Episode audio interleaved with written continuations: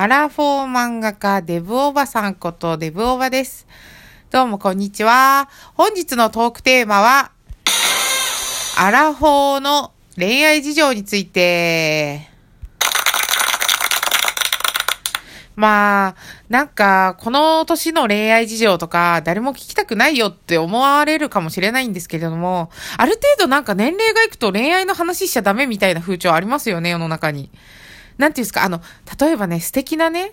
えっ、ー、と、色気を醸し出してるような素敵なね、えー、そんな年なの見えないっていうような美魔女的なね、女性が、そういう恋愛の話とかしたら全然ありだと思うんですけど、まあ、あの、太ったおばさんのね、恋愛話なんか誰も聞きたくないよって 思うかもしれないんですけれども、でも、その、私にもありますし、私の同世代の子たちにもね、みんなね、その恋愛したい欲だったり、性欲ももちろんあります。そういうのをね、ちょっとなんか嫌だなって思う方は、ちょっとお聞き苦しいかと思いますので、えー、申し訳ございません。その辺は謝っておきます。なんか、漫画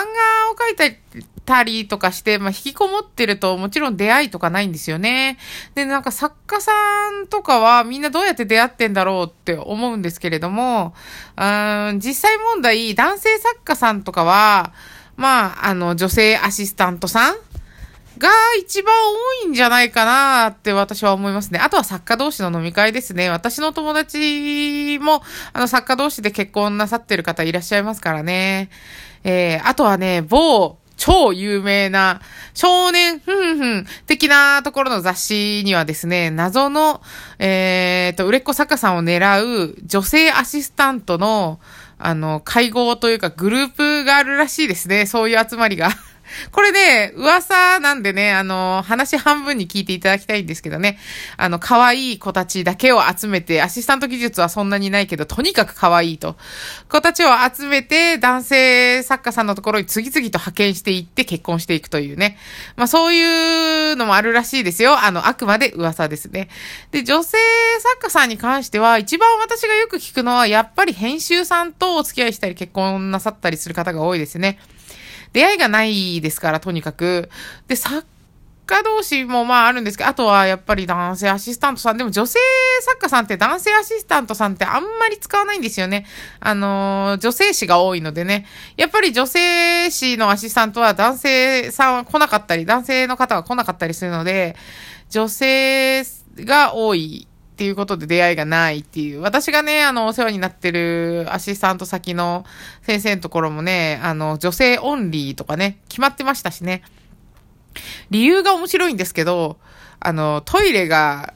男の人に使われたくないっていう 理由でしたね。あ、あ、そういう発想みたいな。別に立ってししなければいいんじゃないって私は思いますけどね。トイレ掃除するなら女性も男性もあんまり変わらないと思うんですけどね。まあそこはね、先生のちょっとね、あの、潔癖なところがあったんで、まあそれはいいとしてね。まあ女性のは、というか、アラフォーおばさんの、あのー、恋愛の話ですよ。まあ出会いが本当にないんですよね。友達ともよく言うんですよ。友達もまあ、バイトというかお仕事別でしてるんですけれども、まあまあ、あの、作家活動、イラストだったりとかいろいろしてるんですけども、どこで一体出会うんだというね。まあ実際私が一番恋愛していた頃っていうのは、まあバイトしてた頃ですよね。バイトしてた頃は、あの、恋愛してましたね。恋愛したし、お付き合いもたくさんしてました。えー、っと、今とかそういう風になると本当に出会いがなくて、そういう人たちってどうしたらいいかっていう話なんですけど、特に自分に自信がない方に私はおすすめなんですけれども、あの、やっぱりネット恋愛ですね。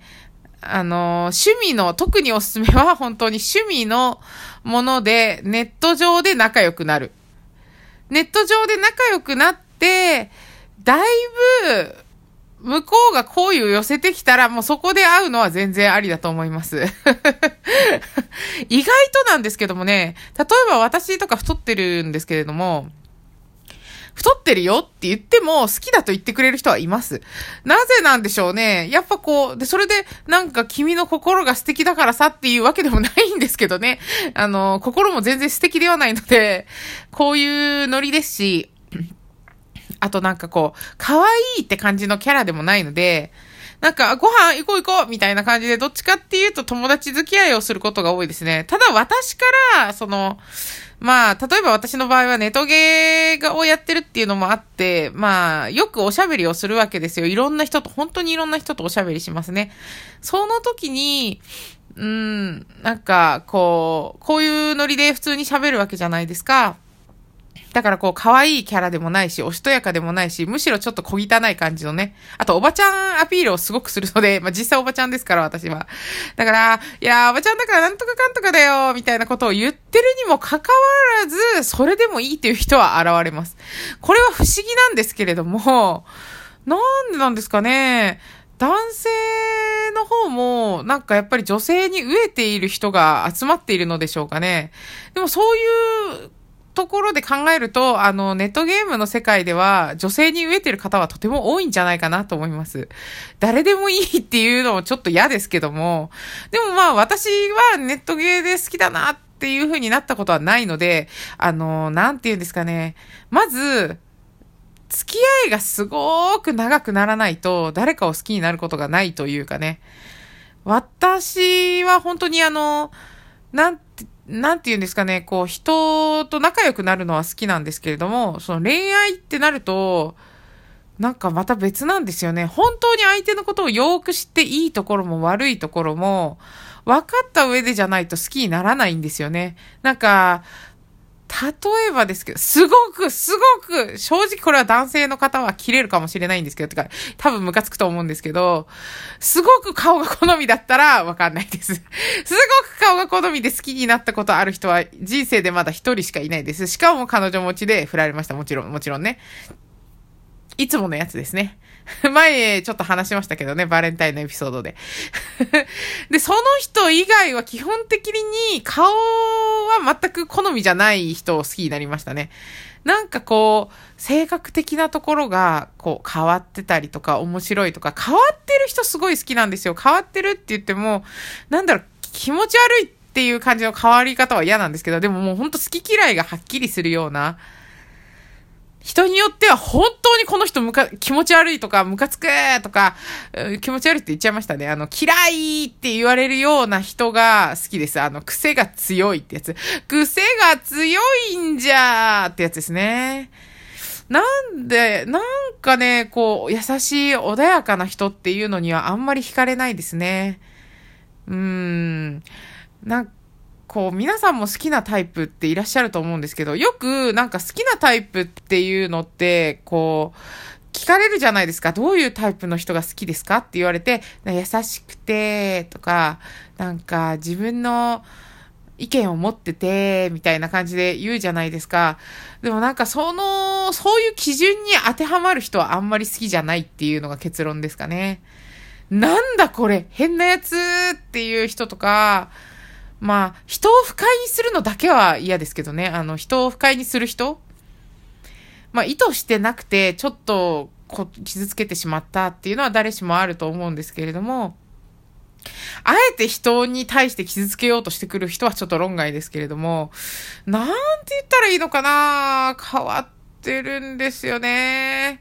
うーん、喋りがあとは面白い人がやっぱりいいですね。穏やかな人ももちろん、私がうるさいので穏やかな人でも全然いいんですけど、穏やかな人の場合はツッコミがうまいとありがたいですね。意外と私はあの、なんて言うんですかね、こう、ボケボケしていまして、あっちこっちにぶつかったりとか転んだりとかよくするんですよ。体が丸いからかな？球体のような体をしているからなのかもしれないんですけれども、あの、ぶつかったりして転んだりするんですよね。そういうのを見て、なんか、あの、突っ込んでほしいですね。静かに見られたりすると悲しい気持ちになりますね。いや、バカだよねみたいな感じで笑って突っ込んでくれる方がありがたいですよね。本当に。恥ずかしいんでね。一応恥ずかしいですよ。私、あの、何もないところで突然つまずいたりとか、あとよくあるんですけど、この、ドアノブ、ドアノブあるじゃないですか、こう、どこでもいいんですけど、玄関でも。こう、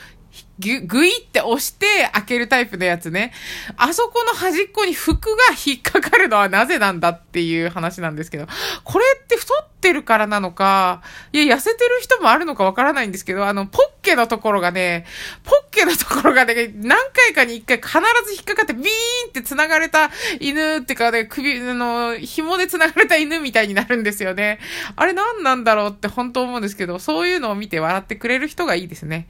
うんうん。まあでも本当に出会いがないって思ってる方におすすめなのは、趣味のものに対しての、まあ、趣味でネットで繋がれば、例えばチャットとか、うんと、最初は文章でやり取りしたりするじゃないですか。そしたら、なんかこう、口下手だなっていう人もちゃんと文章だったら時間を置いて考えられますし、そこで交流を深めてオフ会みたいなのがね、今はね、結構本当にいいんじゃないかなって私は思います。まず趣味のものだから自分が話せる話題があるし、それに同じ趣味のものですから、なんか好きにならなくてもお友達としてまずね、楽しく交流関係を広めていけるじゃないですか、交友関係をですね。で、そこからさらに出会いがあったりするっていうのがありますからね。本当にそう考えるとネット社会ありがとうって私は思います。で、オタクじゃない私の友達とかも普通に、あの、なんだろう、マッチングアプリマッチングアプリみたいなので出会った超イケメンの彼氏と付き合ってたりします。そういうこともありますのでね、ぜひ、あの、出会いがないという方は、そういうのをお試ししてみてほしいですね。まあ私はもうどうにかしろって話なんですけどね、ちょっと仕事が終わったらちょっとまた一つなんか面白い出会いを探しに行ってこようかなと思います。それに対するレポートとかもね、そのうちできたらいいなと思いますので、よかったらまたお付き合いください。で、あと、その性欲の話もしたいんですよ。性欲の話はまた今度っていうことで。では、ありがとうございました。